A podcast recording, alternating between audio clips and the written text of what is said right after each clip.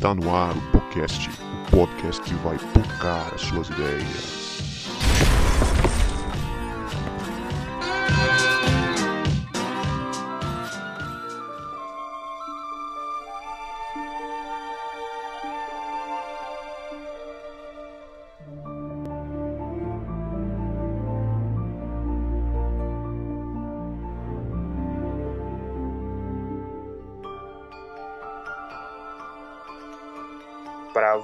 Que achava que a gente não voltava, a gente voltou. E este é o podcast, o podcast que vai focar as suas ideias. Meu nome é Guto e eu estou doido para que Aslan traga o verão de volta, porque eu não aguento mais passar frio. Maravilha! No inverno capixaba de 17 graus. Amei! Amei! Essa aspa aí, ó, me pegou desprevenida. Muito bom. Só quem é capixaba, que mora no Espírito Santo, sabe que quando dá 17 graus é frio para nós e a gente tira o casaco do guarda-roupa. É inverno. Aqui já tô dormindo de três blusas, já tem, já tem um mês já. Sim. Gente, Meia que isso aí nem é calça. frio direito. E o pior de tudo é que em julho eu tô indo viajar pro Rio Grande do Sul, pra Serra Gaúcha. Eu não tenho nem Bom roupa, velho. O cara me mandou, o missionário mandou pra mim a- o print do, do termômetro. Tava 5 graus lá, não sei Ah, o que eu vou fazer da minha vida. Meu filho do céu, você tá perdido. Vocês que não estão acostumados, vocês estão perdidos. Porque aqui em São Paulo é assim, é, né? De manhã tá chovendo, de repente já tá sol, aí de repente já tá frio, de repente já tá sol de novo e calor, e aí à tarde esfria de novo. Aqui a gente já sai pronto pra todas as estações. Aqui não tem como não sair sem guarda-chuva. Isso aí é vitória também, Vitória. É assim também. Você sai de manhã com frio, chega de É, tarde. no verão, né? No verão é assim, você sai no sol, toma chuva, depois, é, enfim. Ai, galera, tomara que o frio passe logo. Venha, Aslan. E aí, pessoal, eu sou Leia. Tô aqui pra abrir meu coração pra falar que quando eu vi o filme, vi o filme antes de ler a crônica de Nárnia. No filme, eu fiquei com medo do Sr. Túminos, mas no livro eu amei muito ele, queria ser amiga dele. Gente, eu sou a Elsa e eu espero que vocês saibam o que é uma voz pálida, porque eu não sei o que é uma voz pálida. Vocês entenderam a referência? Não, e, e ele ainda escreve, né? Espero que vocês saibam que é uma voz pálida. Porque assim, eu não entendi o que que é uma voz pálida. Porque eu falei, não, essa daqui tem que ser mental. O que, que seria uma voz pálida? Pois Eu é. acho que é aquela voz de assustado. Eu acho que é aquela voz de tudo de ruim ao mesmo tempo. Assustado, cansado. Podia ter Eu usado acho- outro adjetivo. Ah, eu acho que é aquela voz que é de uma nota só, a pessoa no mesmo, mesmo tom, ela não sobe nem desce, ela. O ela- problema do- ela dos escritores é que eles vêm com muita subjetividade em coisa que não tem subjetividade, né, velho? Lewis, então, nem se fala, né? É, eu sou o Roger e queria dizer que se você tiver que escolher entre seguir um coelho branco ou, ou um pintar roxo, siga o pintar roxo, porque eles são, são sempre bons sujeitos. Caramba, esse aí leu, hein? Boa! Muito boa! Eu lendo assim, gente, o que, que é um pinta roxo? ah, não vou, não vou procurar o Não, e a inocência delas, né? De eu não vou falar mais nada, senão vai queimar a pauta. Deixa eu ficar quieto. Pois é, gente, vocês já perceberam que é um tema que a gente fica muito empolgado, né? Que a gente tá meia hora fazendo a introdução. Mas na edição vocês não vão ver que eu vou cortar ah, algumas coisas. Mas a gente tá muito feliz de estar aqui para falar dos- da segunda crônica dessa série que nós começamos, as Crônicas de Nárnia. Nós vamos falar sobre o leão, a feiticeira e o guarda-roupa. Você ouviu uma voz aí, duas vozes que você não ouve sempre aqui, né? Além de mim da Leia. Você ouviu a voz da nossa querida Elza Oliveira, que já gravou o primeiro episódio da série, O Sobrinho do Mago. E você também ouviu a voz do Roger, que é estreante aqui, ele é ouvinte do podcast, é lá da minha igreja também, e tá aqui hoje participando com a gente. Vocês podem ficar à vontade para dar um alô aí pra galera. Oi, gente! Eu amo estar nesse podcast. Uhul! É muito legal Ah. participar disso. A gente está muito feliz de ter vocês aqui com a gente. Vai ser massa esse episódio. Mas antes nós vamos pro nosso momento de salves e recados.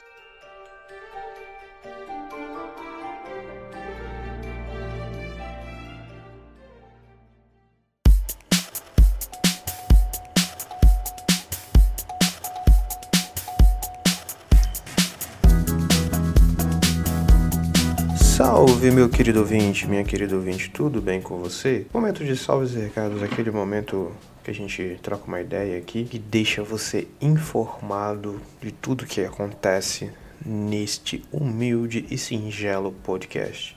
E eu já quero deixar um salve para você que está chegando aqui agora em podcast, pocando suas ideias, que veio para ouvir este episódio sobre as Crônicas de Nárnia, ou enfim, eu caio aqui de paraquedas por alguma razão. Seja muito bem-vindo, fique à vontade. Temos mais um episódio sobre Crônicas de Nárnia, este é o segundo, então você consegue ouvir o primeiro lá no nosso feed, nas principais tocadoras de podcast e no YouTube. E este é o episódio 76, esse primeiro episódio sobre Crônicas de Nárnia, O Sobrinho do Mago. Então, recomendo que você ouça este episódio primeiro para depois continuar ouvindo esse aqui, pra, até para você pegar as referências que a gente fala neste episódio. Siga-nos também nas redes sociais, principalmente no Instagram. Estamos no Twitter também, no Facebook ninguém usa, mas estamos lá também. E troque uma ideia com a gente, mande seu feedback pra gente, comente na postagem, que a gente vai ficar muito feliz com o seu comentário. Quiser conversar com a gente, chama a gente no direct também. E para você que é ouvinte fiel, que é ouvinte assíduo, ouvinte de sempre, ouvinte de casa, que ouviu atentamente o, o último episódio sobre histórias de perrengues no Ministério de Teatro, com a participação da Companhia de Teatro Corban, você viu que ali nos salves e recados tinha um sorteio secreto. Isso aí, sorteio secreto. É para mostrar que a gente valoriza você que escuta o podcast, você que ouve a gente, né? principalmente que ouve os salves e recados. A gente colocou um sorteio secreto ali no meio dos salves e recados do episódio 81, História de Perrengues no Ministério de Teatro. E para você que comentou ali a frase entre o dente e a espada, agora a gente vai fazer o sorteio neste momento, ao vivo, aqui nos Salves e Recados. E que rufem os tambores. E o vencedor ou a vencedora do sorteio foi Davi Taylor Pompermayer. Davi, que é nosso parceiro aqui no podcast, ouvinte, já gravou alguns episódios com a gente também, amigo nosso.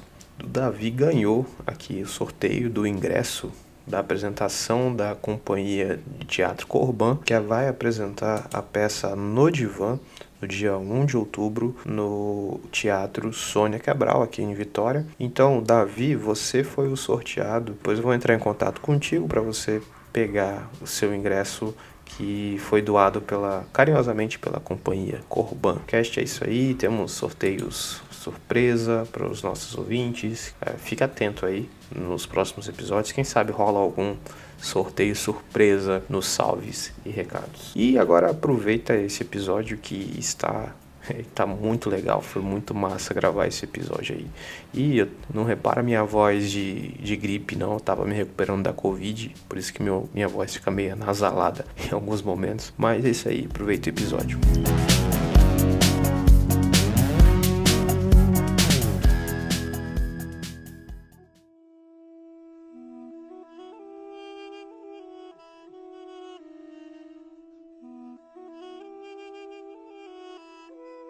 Muito bem, gente. Estamos começando aqui mais um episódio especial. Para nós é especial, né? Não sei se para tanta gente vai ser, mas se você não leu ainda, leia as Crônicas de Nárnia. Ou se você viu o filme, é, fica com a gente aqui.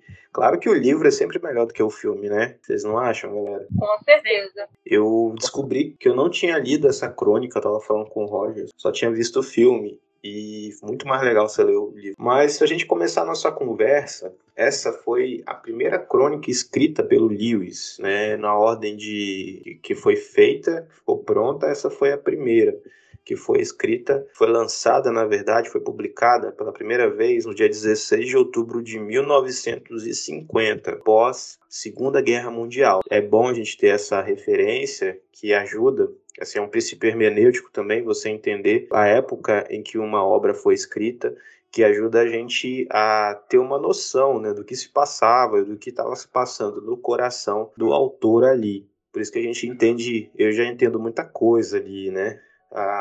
Desde o primeiro livro, do Sobrinho do Mago, a rainha Jades, a feiticeira, Pra mim, ela é um, ela tipifica um, um tirano, né?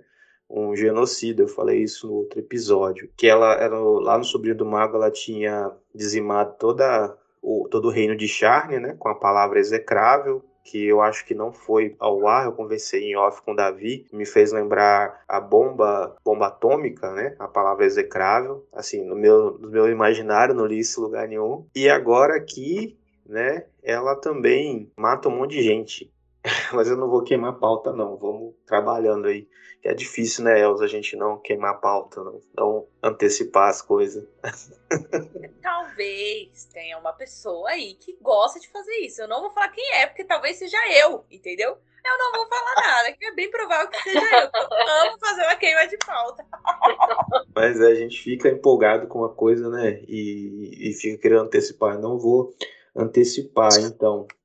Mas vocês me ajudam a lembrar aí como é que começa esse livro aí, galera? Pra mim ele começa um pouco confuso, né? Porque as crianças vão pra casa desse senhor, né? Até então não é parente, é um senhor no meio do nada, que as crianças são deixadas lá, né? Mas como o Guto já trouxe aqui pra gente, ele ambientou, né? A, quando essa crônica foi escrita, logo depois da Segunda Guerra, então as crianças aí indo para casa desse senhor aí distante, elas estão fugindo da guerra, apesar de que eu não me lembro, não fala, né? Que eles estão fugindo da, especificamente da guerra. Não, acho que no, no, livro não, mas no filme eles exemplifica bastante. Começa até com os aviões bombardeando uhum, lá a cidade. Sim, sim. Eu acho legal que no filme, né, dá essa impressão de que eles realmente estão fugindo depois de já terem sofrido um bombardeio. Isso. Né? Mas, para não me engano, essa iniciativa lá do governo britânico na época foi para tirar as crianças da guerra. Então, a, tipo assim, acho que no momento que a, que a Alemanha começou a atacar os outros países, eles já tiraram essas crianças para o campo. Né? Eu acho que, acho que tinha até um nome, um negócio, era como é que é? Futuro Melhor, alguma coisa assim, que hum. eles protegiam eles protegeram as crianças e mandaram elas pro campo, né, cara, escondidas. Eu, eu acho que e... fica subentendido, né, no livro. Uhum. Mas eu acho interessante o seguinte, é que o Lewis conta meio que da perspectiva das crianças, né? Ou seja, as crianças não sabiam da é... guerra, eles ficam protegidos da guerra. Agora, esse que realmente deu para entender isso. Porque o pai estava vivo ainda, né? É. é. O pai é, é citado, a mãe também parece que estava em outra cidade, e essas informações são apresentadas é, na narrativa. Só que é, eu acho que tem esse fundo histórico aí que o Roger trouxe, né, da, desse programa para proteger as crianças da guerra. Mas o que que vocês destacam do início aí dessa aventura?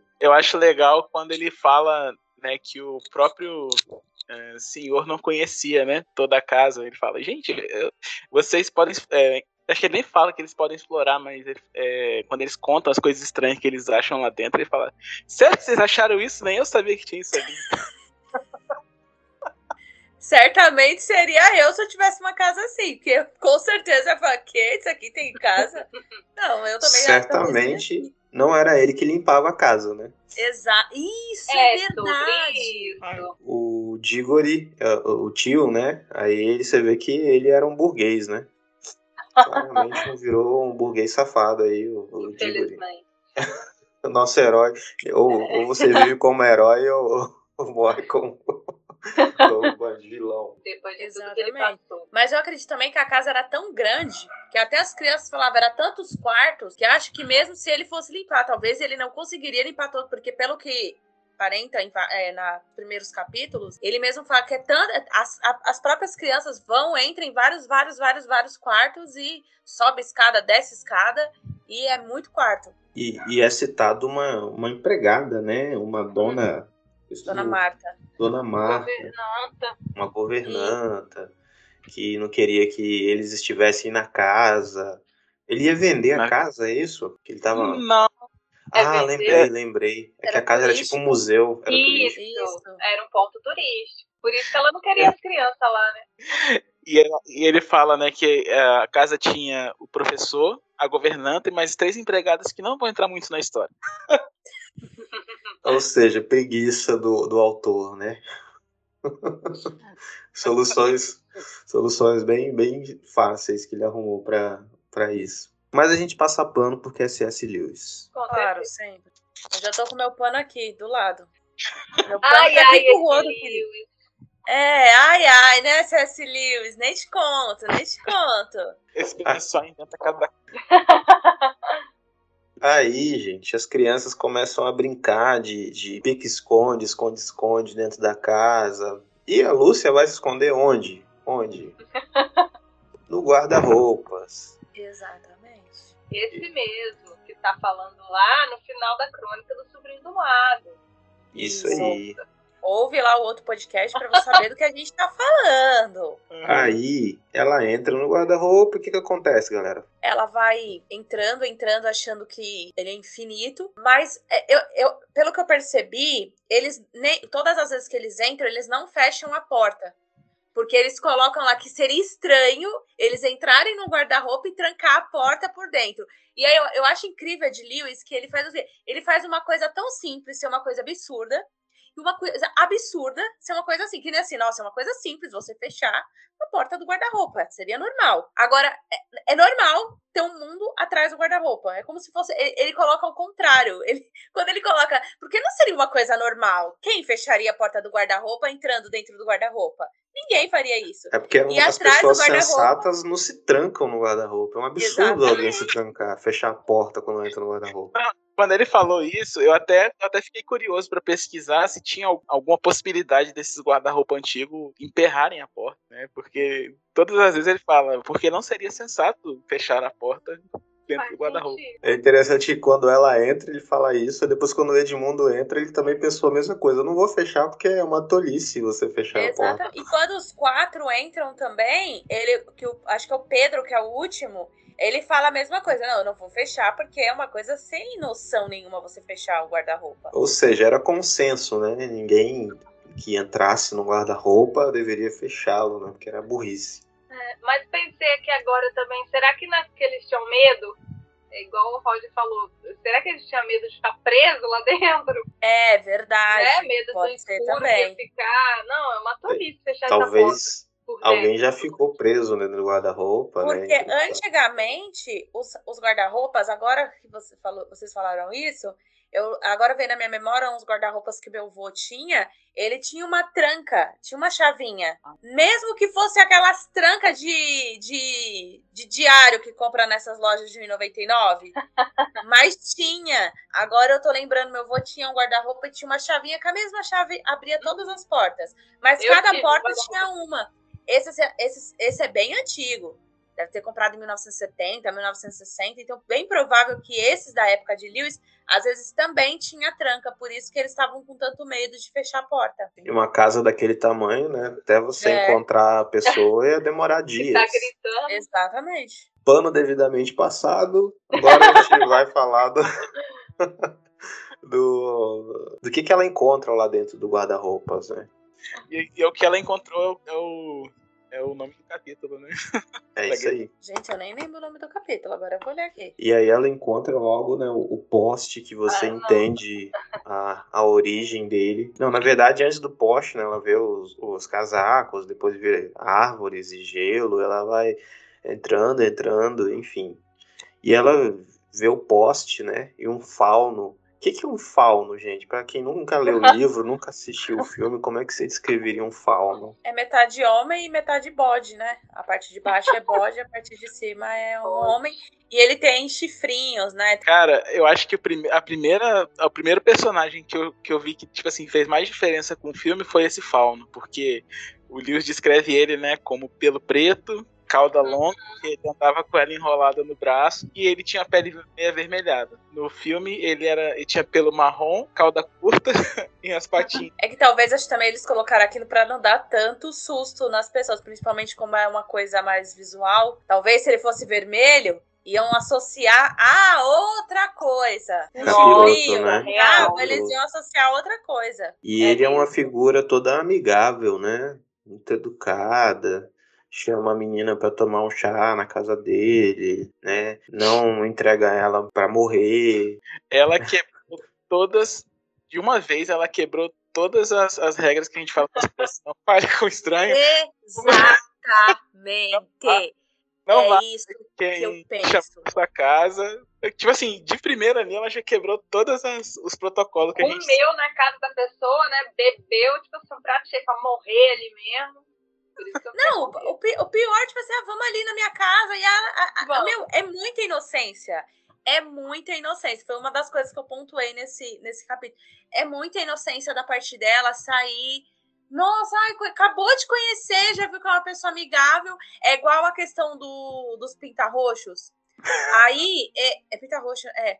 Eles vão indo. Ah, não, é porque em todas as histórias os, os, os pintarroxos são bonzinhos. Em toda a história que eu li, pintarroxo é bonzinho. Gente, pelo amor de Deus, não vamos, não vai por isso. Pelo amor de Deus. Você tá entendendo? Ah, toda a história que eu li, o pintarroxo é bonzinho. Isso não quer dizer que na vida real isso realmente seja verdade.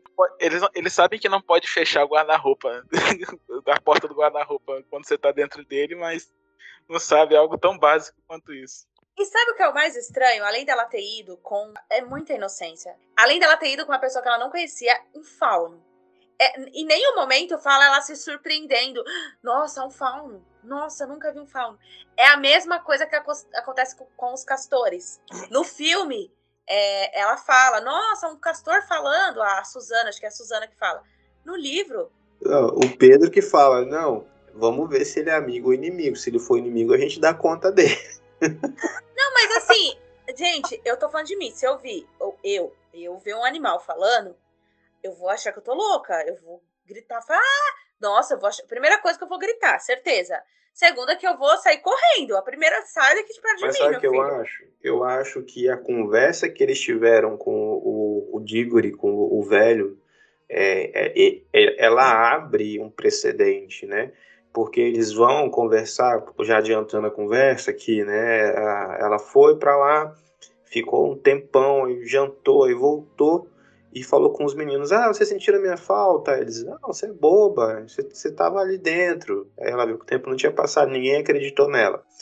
Aí o- os meninos foram falar com o velho, né? Com o Diggory. E, e aí ele, ele- eles falando, ah, que não sei o que, acho que ela tá mentindo, né? E, e ele abre a possibilidade de um mundo mágico, de um mundo encantado. Talvez essa conversa tenha feito eles é, acreditarem, né? O que, que vocês acham? Eu tô viajando. Olha, na parte lá que eles encontram o castor, essa é até con- concordo. Mas na hora que a Lúcia encontra sozinha lá o fauno, é, é assim, é para mim a inocência é demais. Ela, ele poderia pelo menos. Agora vou jogar um pouco de água para passar pano depois pro Liz. O que, que ele poderia fazer?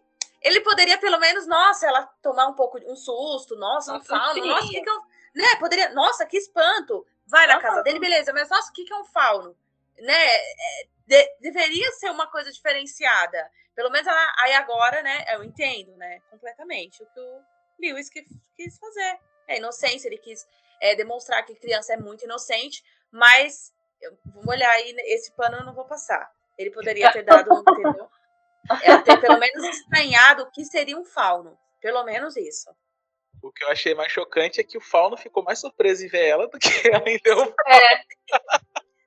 Exatamente. Lewis, Ela- desculpa, dessa vez não deu. Ela começa a puxar assunto tranquilinho. Como Mas se sabe- assim fosse uma coisa, fosse uma pessoa que ela já visse todos os dias. Sabe o que, que me chama a atenção quando eu começo a ler o livro?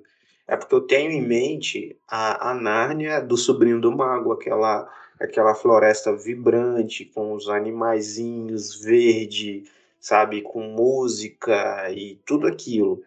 E uma Jades, é, uma rainha, uma feiticeira, totalmente amedrontada. Aí como que aquele mundo ele se transforma nesse mundo gelado. Né? O Aslan cria Nárnia e vai embora, né? abandona Nárnia.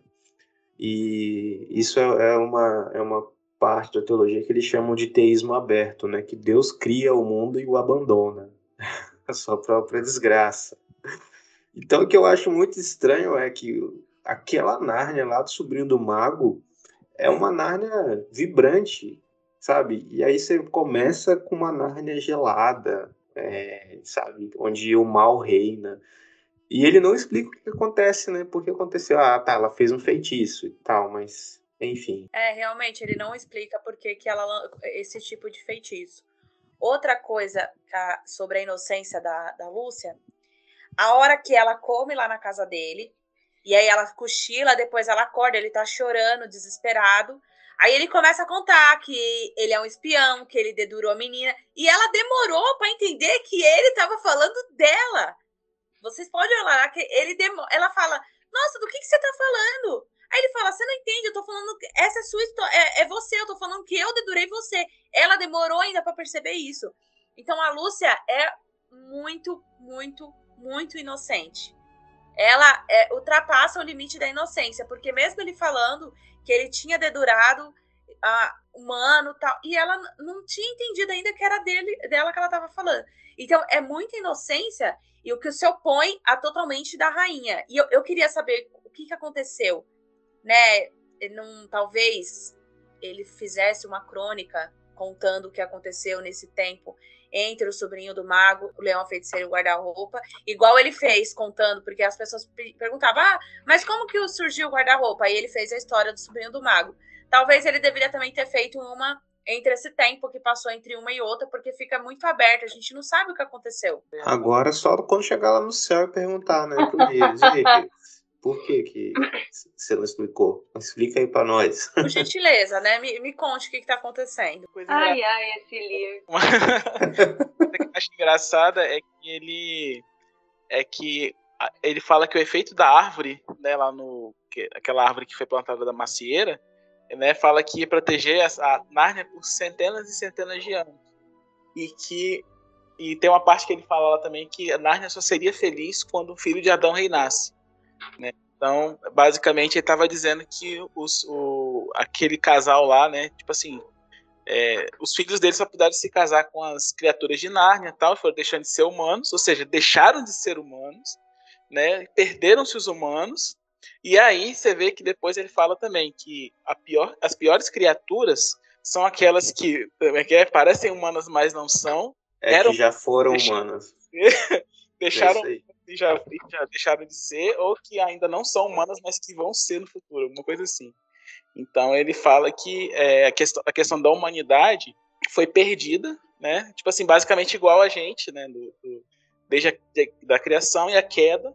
E por causa da queda, né? Deixamos, a gente passou a viver esse inverno frio, né? Que é o, que é o da feiticeira, mas é, é, né, equiparando ao diabo. Não, legal essa explicação. Né? O ser humano foi se desumanizando por causa é, do pecado, resumindo.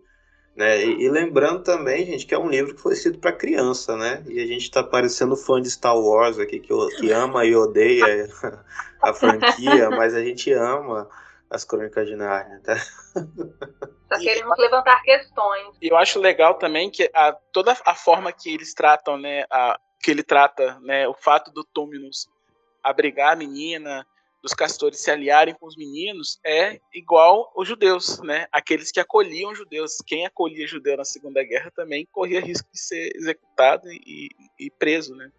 Ele estava mostrando como que as crianças também tiveram contato com esse lado da, da guerra. Nossa, muito forte. Exatamente. É, eu quando eu falei, né, da, da, que ela me lembra o, o tirano, é porque ela mata muita gente. Todo mundo que, que protegia os, os filhos de Adão e que não se juntavam a ela, ela matava, né? Que no, no, durante a história ela congela. Aí no final, quando o Aslan tá ali soprando sobre o, as estátuas de, de gelo, de gelo, né? Ou estátuas, não sei. De pedra. De pedra. Ele escreve, isto é, estavam mortas. Então, ela me parece mesmo, né? Uma tirana que matou muita gente. Ela matou grande parte da população de Nárnia. Aí, gente, vamos adiantar aqui. Ela vai, ela volta, né? Depois desse, dessa comoção com o Túminos, o Túminos chora, ah, sai daqui, eu te entreguei, tarará, tarará, ela volta, e ninguém acredita nela, é, eles chamam ela de boba, de bobinha, ela fica chateada, ela fica triste, e eles voltam a brincar de, de pique-esconde. Só que dessa vez, quem se vai esconder no guarda-roupa? Quem? Quem? Edmundo. Insuportávelzinho, projeto de projeto de André. Né? Sim, sim. Ele vem um, um recall aí do, tio André pra assombrar o Diggory. Pior. É. Pior, só que ainda ele teve, né, ele, ele ainda se redimiu. O tio André, coitado. Não, mas, a- mas na verdade ele fala que no final, o tio André no final ele ficou uma pessoa menos ruim, mas ainda assim muito. Ah, menos ruim é aquele cara que continua, sei lá, o cara Sim. conhece Jesus e acha ele legal, né? Eu acho que o tio André é esse cara que sabia assim, ah, legal, mas não quero, no momento não quero. Não acho que o- a mudança que houve no Edmundo foi a mesma do tio, do tio André.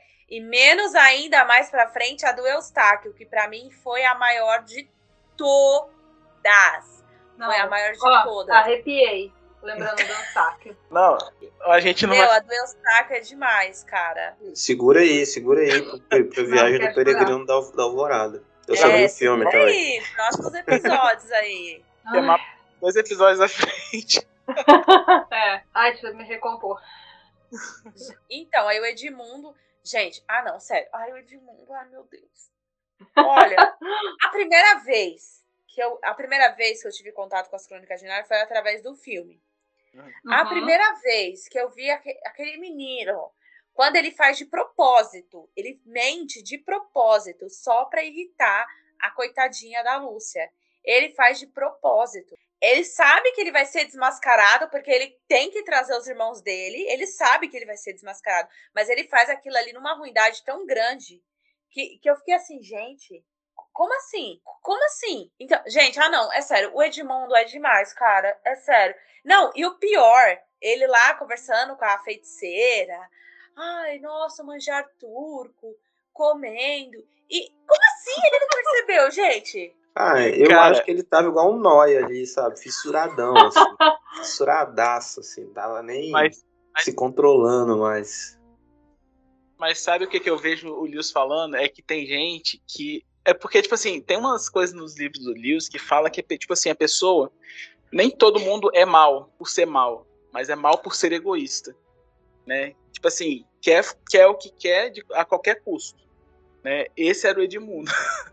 Entendeu? Não era a pessoa que realmente queria ser mal. Tanto que ele falava, tipo assim, ah, é, não quero que aconteça coisa boa com eles, mas não falava que eles tinham que morrer, não falava, tipo assim, nada ruim. Só falava assim, ah, não, desde que eles não estejam no meu patamar, eu tô satisfeito. Entendeu? O, o Edmundo, além de egoísta, ele vai ficando ressentido, né? Ele, eu fiz uma analogia aqui, que depois mais pra frente eu vou, vou fazer. Ele é aquela pessoa ressentida, cara, azeda, que pra não ficar mal na fita, ou pra ver os outros que, que ele quer mal, na pior, ele faz uma aliança até com o diabo, né? Mas depois a gente trabalha mais o, o Edmundo. Mas ele fica ali comendo aquele manjar turco enfeitiçado, né? E a referência que eu faço é aquela de Tiago, que fala que quando a pessoa ela, ela concebe o pecado, depois é, ela é arrastada pelo pecado, né? E foi isso que ele fez. Foi tentado na, na ganância, na- no desejo, e virou escravo da Jades. Mesma coisa que ela fez com o André. né? Verdade. E, e, tipo assim, né? ele tá mostrando para as crianças exatamente isso, que às vezes uma algo que parece bom, né? Mas pelo motivo errado, por mais que seja um manjar turco, não vai trazer satisfação verdadeira, né? Que é como é o que o próprio Deus fala, né? Que uma pessoa que comeu um daqueles manjares enfeitiçados, ela vai sempre querer mais e nunca vai querer parar de comer. Ou seja, uma vez que você começa a, a, a buscar essas coisas ruins, elas não vão trazer satisfação de verdade, né? Você sempre vai deixar um vazio ainda maior. É o pecado, né? Já dizia o fruto sagrado, a sanguessuga tem duas filhas. Dá, dá. Dá e dá. Exatamente. E a mesma coisa quando eles estão lá na casa do Castor, aí o Lewis começa a descrever tudo que eles estão comendo. É sério. Me deu água na boca. Não, é sério. Aquele, ele falando da, acho que era truta, que tinha sido acabado de tirar da água. Meu, sério, me deu uma água na boca aquilo. Nossa, ele descreveu tão bem que me, eu eu fiquei com vontade de comer o peixe. E mesmo assim, aí fala que o Edmundo, mesmo tendo aquele banquete na frente dele, ele só tava pensando no manjar turco. Falou que ele comeu, mas ele não sentiu o sabor de nada. Ele simplesmente comeu aquilo ali para manter o corpo dele e ele só tava pensando no manjar turco, que é o manjar lá enfeitiçado da, da, da, da Jades lá. Eu acho Gente. legal que que ele faz, ele faz uma ligação também com que que eles estavam comendo em volta da mesa com comunhão, né? Aí, tipo assim, aquela cena de família, depois do, do jantar, o pai senta, vai fumar o cachimbo. Aqui na época. Então, tipo assim, é o prazer da refeição compartilhada, né? E já o, o Edmundo tava buscando o egoísmo, né, do manjar turco, que era só para ele. Só pra E, ele. e o Castor era, era presbiteriano ou luterano, né? Que ele, ele gostava da cerveja, cara. Ele era fiel aos É. seus princípios. Ele queria cerveja. O próprio, o próprio Lias parece que ele é anglicano, né? Então acho que a igreja anglicana também não tem muito desse. É, desse- os anglicanos tomam um negocinho. É, eles fumam dela. charuto também, né? É, Eles, eles, os ah, ele, Tolkien, eles fumavam charuto. Olha, É, outra linda cachimbo. passada de pano aí. cachimbão. Não, o Isso, do- cachimbo, O do cachimbo. Tolkien é pior, porque os hobbits fumavam uma erva lá. Eita. Aí, ó. Aí depois vocês o- ficam implicando comigo. Olha as coisas que vocês lêem. Que o Gandalf, Gandalf se esses amarrava dias- na erva dos, dos hobbits. Eu fui comprar, eu ia comprar uma camiseta do Tolkien. Aí o símbolo do Tolkien tava o, o rosto dele com um cachimbo na mão. Eu falei, gente, se eu comprar essa camiseta, vão fa... Ó, eu nem imagino da, da Bleia. vão, vão falar, gente, a. Elsa ficou noiada, virou noia. Tá traficando, virou traficante. Que aquilo ali, pronto, aqui perto de casa, minha família É que virei traficante. Aí eu falei, quer saber, eu não vou comprar, porque assim, eu já jogo as bombinhas às vezes lá no grupo e. Sai, eu falei, gente, não, não, não, falar, não, vou, vou- sério, vou falar que eu. Agora vão falar que eu desviei. Vou fazer certeza que essa menina desviou. Certeza. Você é igual o Davi, é? O Davi que joga essas tretas, assim. Não, o Davi é demais, cara. O Não, Davi, o o, Davi é muito. O Davi não. A O- gente conversou aquela vez, eu sou, eu sou mais tranquila. Sou mais o tranquila. papel dele é semear discórdia mundo. É. Não, e ele. Alô, Davi! Beijos. Um beijo no seu coração, Davi. É. Davi tá participando do pequeno grupo na igreja dele. Ele é crente, tá Ah. vendo? Ele fala É. heresia, ele é Ah, crente. deixa a mãe dele saber que ele tá conversando com o assembleiano pra ele ver o que vai acontecer com ele. Deixa eu dar um spoiler pra vocês. Eu gravei com o Davi, a gente bateu um papo com um, um mestre em, em Antigo Testamento sobre Gênesis. Gente, esse episódio vai ser o episódio do cancelamento. Aguardem. Já, tô- já tô fazendo a pipoca já. É, Cancelamento vem. a gente. Eu gosto muito desse podcast, que a gente anda ali no limite, né? limite. No limite dos batistas, no limite das. da, da ortodoxia cristã, né? E a gente vai lá no limite e volta. É. É.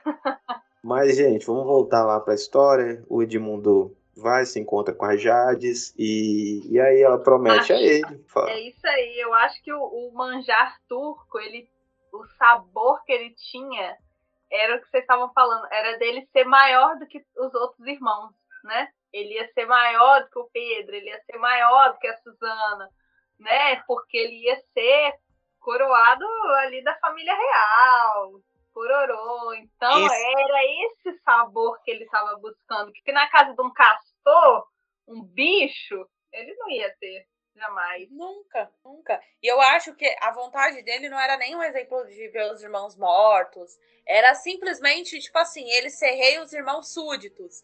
Ele ser rei os irmãos, tipo, lavando o banheiro dele, arrumando o quarto, cozinhando. Ele queria É isso isso, ele não queria a morte. Ele queria humilhar. Ele queria, Uhum. além de tá, ser superior, ele queria ver a humilhação dos irmãos. Aparentemente é isso que, que apresenta. Eu queria tanto ter- saber o que estava conversando ele com o Aslan lá no final. Ai, meu Nossa. Deus! Mas assim, é, a analogia que eu faço, a leitura que eu faço do Edmundo, com esse, esse ser ressentido, porque o Pedro é, fica. tira ele por menos, né? Ali Uhum. e tal, eles decidem acreditar na Lúcia, é, e, enfim, dar um crédito pra Lúcia e eles vão parar em Nárnia. Resumindo assim, a história, senão a gente vai gastar muito tempo. Eles vão parar e acreditam em, em- na Lúcia e tudo mais. E aí que o, o Edmundo fica mais ressentido ainda. E ele fica na bronca com o Pedro. Ele queria se vingar do Pedro, cara. Ele queria se vingar do Pedro. Aí a leitura que eu faço, assim, tendo em vista, posso estar viajando também, mas tendo em Uhum. vista o pano de fundo histórico, né, da Uhum. Alemanha, que a Alemanha foi tomada no final da Primeira Guerra como a grande culpada e ela, ela, ela é a maior penalizada, perde território, enfim, é, ela, ela perde muita coisa no final da Primeira Guerra, e aí isso gera no, no sentimento alemão esse ressentimento. Eles começam ressentidos, né? Eles começam ressentidos querendo uma revanche, uma vingança. E o que que eles fazem? Eles se aliam ao, ao Hitler, cara, porque o Hitler veio com um discurso de que ah, a gente vai ser grande, a gente é raça pura e tarará, tarará. Então, um, um dos, do- das características do povo alemão para chegar onde chegou, aceitando o nazismo, né, o, o genocídio eh, que a gente conhece bem, é o ressentimento. E, e o Edmundo ele faz isso também. né? Talvez o Lewis tinha isso em mente. E trazendo também para o Brasil, a gente vê isso, cara. A gente vê isso.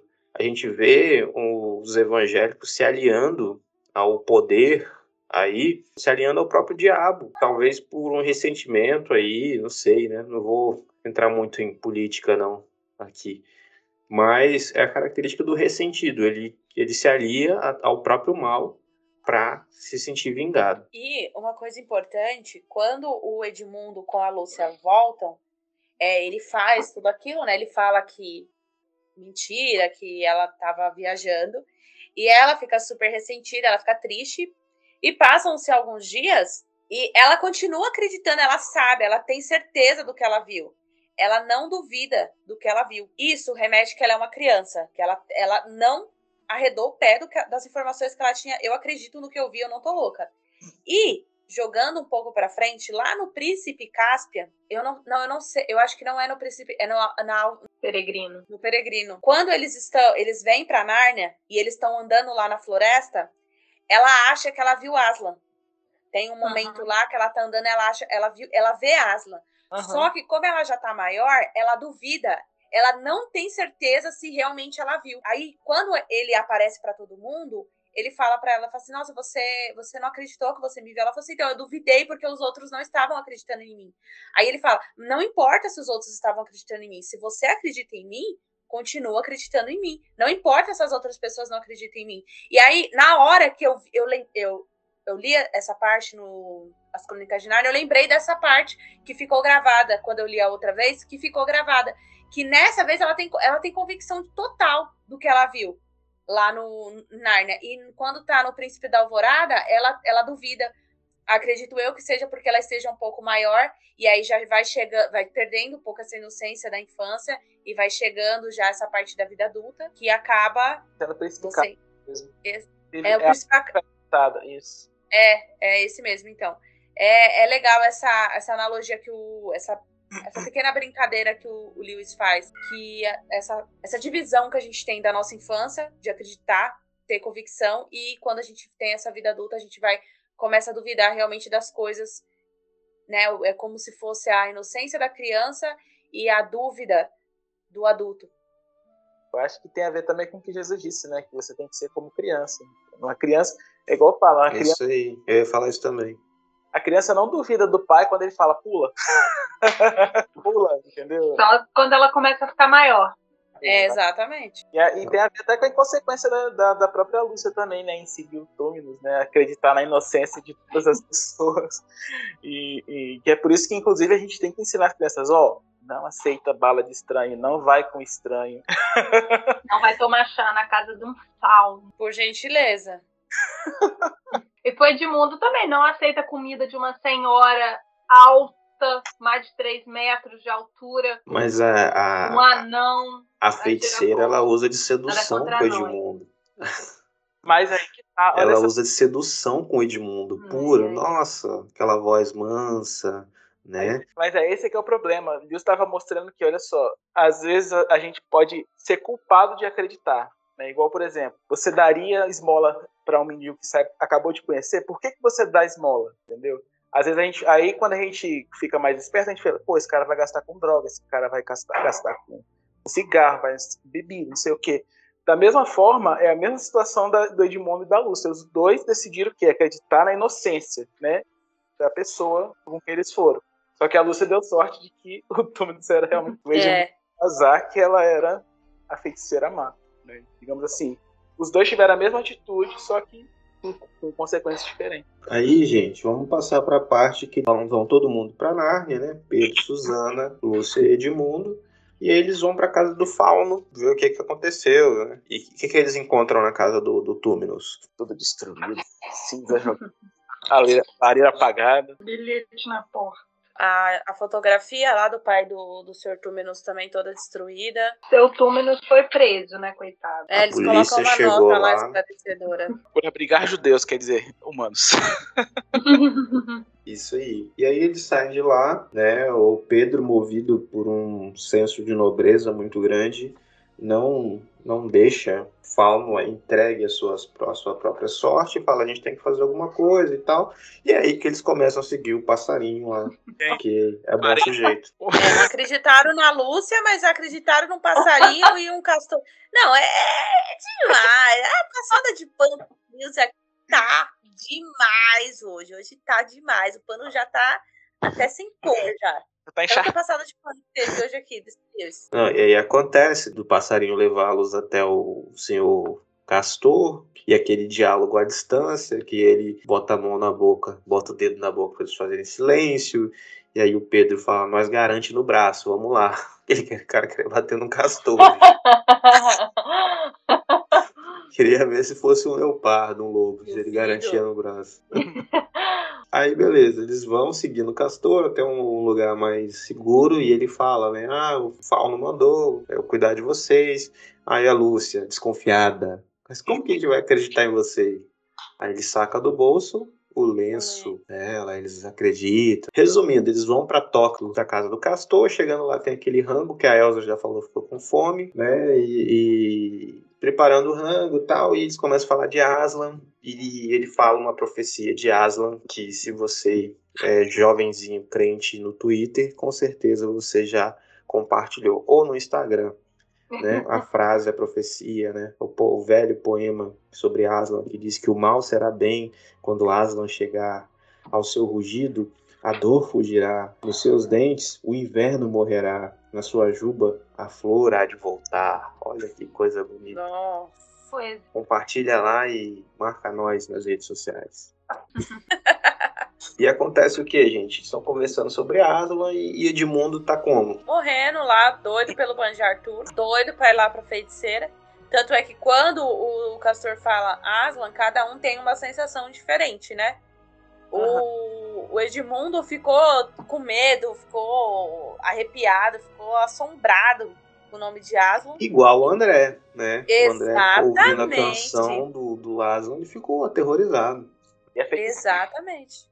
Pra não dizer a feiticeira também. né? Exatamente. E aí eles queriam salvar Edmundo e o, o senhor Castor, Castor fala, olha, a única chance que vocês têm para salvar Edmundo é procurar Aslan. E eu fiquei pensando assim, em oração, né? Às vezes a gente quer salvar alguém, quer recuperar alguém que tá perdido, e a gente quer lá ganhar a pessoa com, com o nosso... Argumento. É, quer bater boca e tal, mas a única arma, a única chance que a gente tem para salvar essa pessoa é, pra- é recorrer a Aslan, né? A Jesus. Eu acho interessante que, tipo assim, da mesma forma como Aslan chegou, criou Narnia sem ajuda de ninguém, mas quando quando a feiticeira foi parar lá, né? Ele falou, porque o Diggory tinha trazido ela para Narnia, era responsabilidade dele tomar as medidas para que ela ficasse afastada. Da mesma forma ali agora, o que, que aconteceu? Ele é que tinha o poder de derrotar a feiticeira. Aí tanto que os castores falam assim, cara, vocês não vão conseguir fazer nada por vocês mesmos, entendeu? Vocês têm que achar o Aslan para ele dizer o que vocês vão fazer. Então, é, E ele também diz, mas vocês não são indispensáveis, vocês precisam estar lá. Exatamente. Basicamente, a gente, a gente tem que aprender, né? É, a- que, que não é a gente, né? Na nossa força, mas é, é estar onde a gente precisa estar.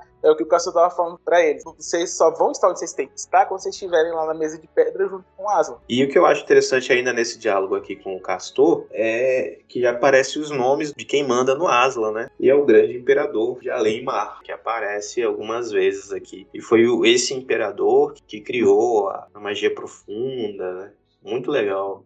Eu, fico pensando, eu fiquei pensando assim, cara, o cara que não é crente, que não tem essas referências cristãs Jesus e tal, será que ele entendeu isso? Será que ele viu Jesus? Como que ele viu isso, né, cara? Que é muito na cara, assim, que é uma obra cristã.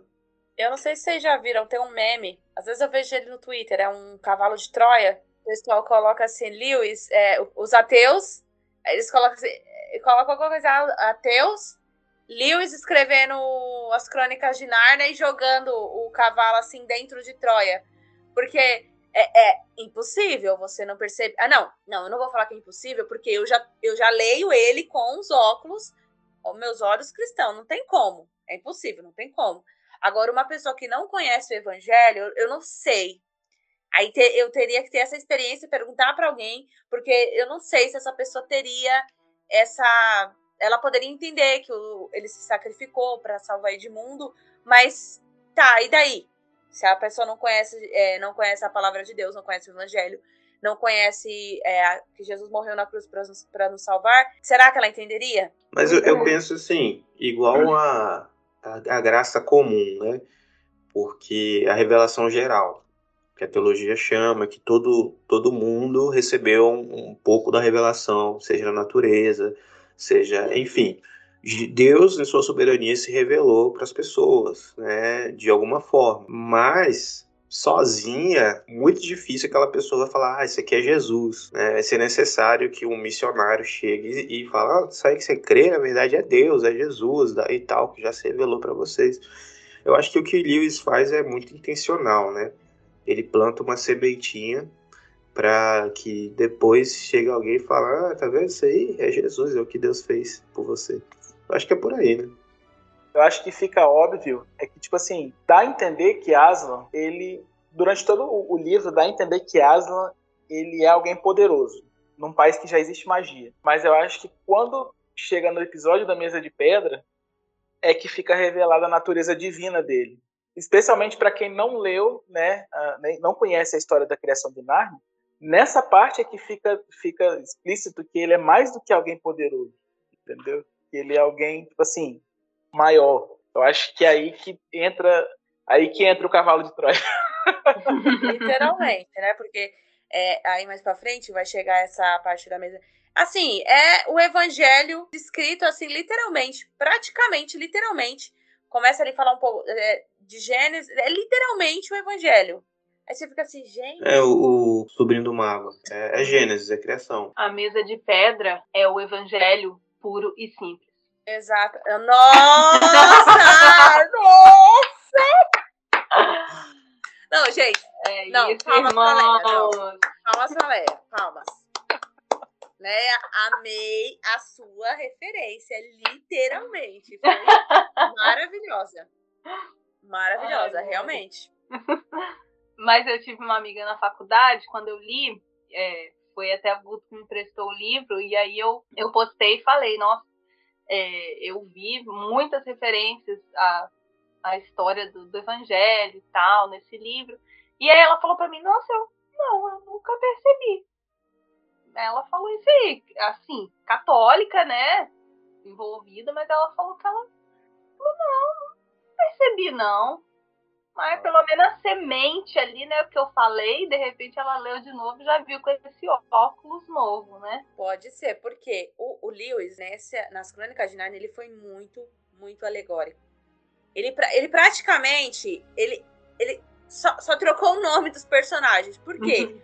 Tolkien, ele não gostou, ele não gostava da, das, das Crônicas de Narnia, porque o Tolkien ele era completamente... Ele não era a favor era dessa católico, alegoria. Né? É isso, ele não era a favor da alegoria. O simbolismo tem muito peso, né? Ele muito não valor. era a favor. Então, o, o que, que ele se irritava com o Lewis? Acho que duas coisas que ele se irritava com o Lewis.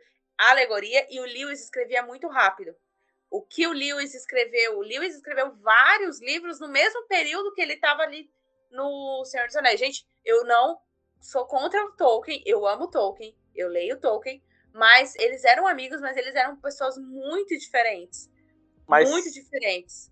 Sabe uma coisa que eu acho interessante no Tolkien é que ele ele gastava tempo montando o folclore. Se você pega Sim. o Silmarillion, o Silmarillion e mais a, a, a, aqui é a balada tem lá uns três livros que foram feitos dos compilados de Tolkien que ele escreveu só para escrever os três livros.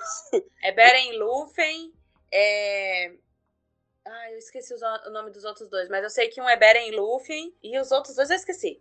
Mas o Tolkien, é- lógico, o Tolkien foi bem diferente do Lewis. O Tolkien, ele, ele inventou completamente até a língua. Ele inventou até uma língua completa pra fazer lá a saga Devia- dele. Devia ser autista, cara. Só pode. porque O cara fazer um negócio desse tem que ser autista. Hiperfoco. Com certeza. Aí, gente, eles estão lá nesse, nesse papo gostoso, comendo, falando de, de Jesus, opa, de Aslan ali, né, coisa de crente, à mesa, falando de Deus, de uma experiência pessoal com esse Deus. De repente, o filho de Adão vai fazer Adãozice, ele some, sai depois de, de bucho cheio, né? O Edmundo foge, se esgueirando, e corre pra Falando quem? mal da comida. É, falando mal da comida e corre pra diaba, né? Igual a Leia falou. lá. E o pior é que no caminho que ele vai fazendo, ele vai se dando várias desculpas do porquê que ele tá fazendo aquilo. Sim. Não, eu tô fazendo isso porque o Pedro fez isso comigo. Não, eu tô fazendo isso porque o Pedro se acha demais. E É, ele vai dando uma desculpa atrás da outra. Na é conta do todo. assim, ele quer dar uma desculpa pra essa traição que ele. Como se, mesmo que o irmão dele tivesse sido ruim, isso justificaria essa traição dele. E na. Gente, na hora que ele chega lá no negócio da estátua. Gente, eu ri. Não. Não, não. Aquela parte, eu ri. Que ele chega lá no jardim lá das estátuas de pedra e que ele acha que o leão. E ele falou, ele fica parado lá mó tempo. Até aí eu não ri. Até aí, eu não ri. Aí ele vai ver outro. Aí acho que ele vê um, um outro anão. bicho. Ah, não. Isso. Aí É um ele. Ah, é só uma estátua. Quando ele vai e vê o lobo e acha que o lobo.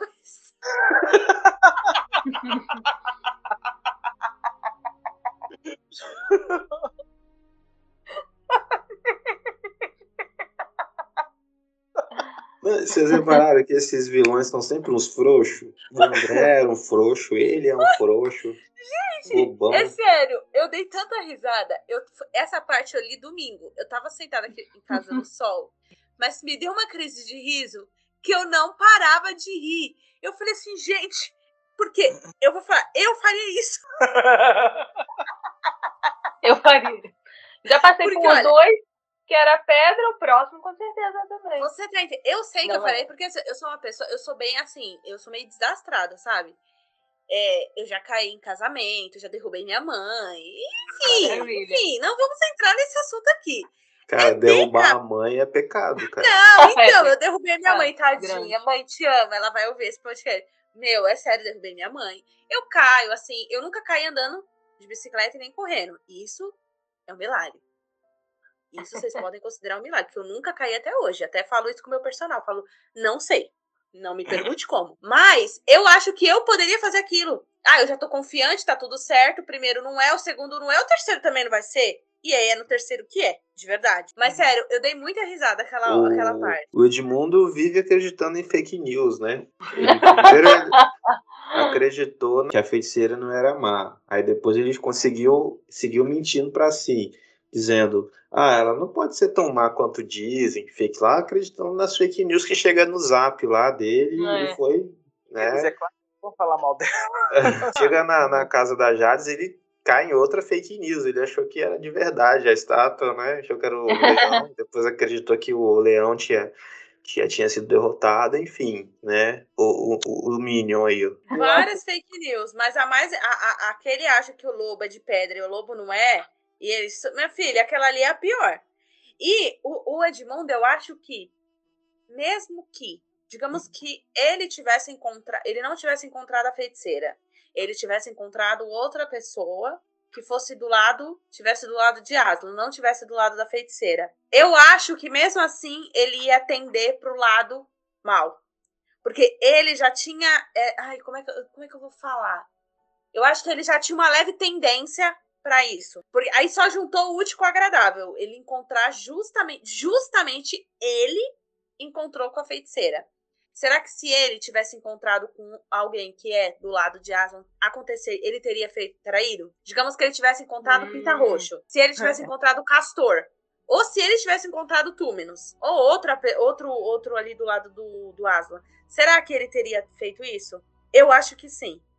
Eu acho que É, ele. eu, assim, trazendo para a vida real, o diabo, ele sabe que, o que, a quem que ele oferece, né? Ele É. sabe que se oferecer pra Leia Manjar tudo. manjar turco não vai funcionar, mas pro Edmundo ofereceu, Os de, sabia? ver- os de verdade, ele sabe quem são. É, de verdade. ele nem, ela, ela nem chegaria pra, pra Lúcia, ela ia usar outra tática com a Lúcia. É, e talvez com a Lúcia não cairia.